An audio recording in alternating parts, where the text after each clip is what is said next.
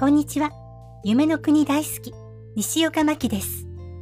昨日お話しした、ハイカラさんが通る、夜中にリアルタイムで見ました。とっても良かった。映像も綺麗でした。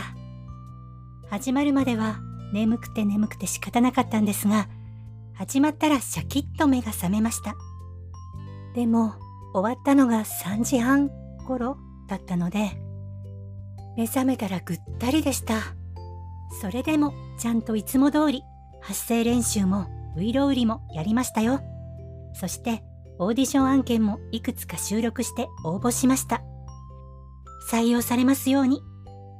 でね、すべてを終えた今、とっても眠いです。夜は早く寝なきゃダメですね。体力が一日持ちません。今日は早く寝よう。そうしよう。というわけで今日はここまでです。また次回も聞いてくださいね。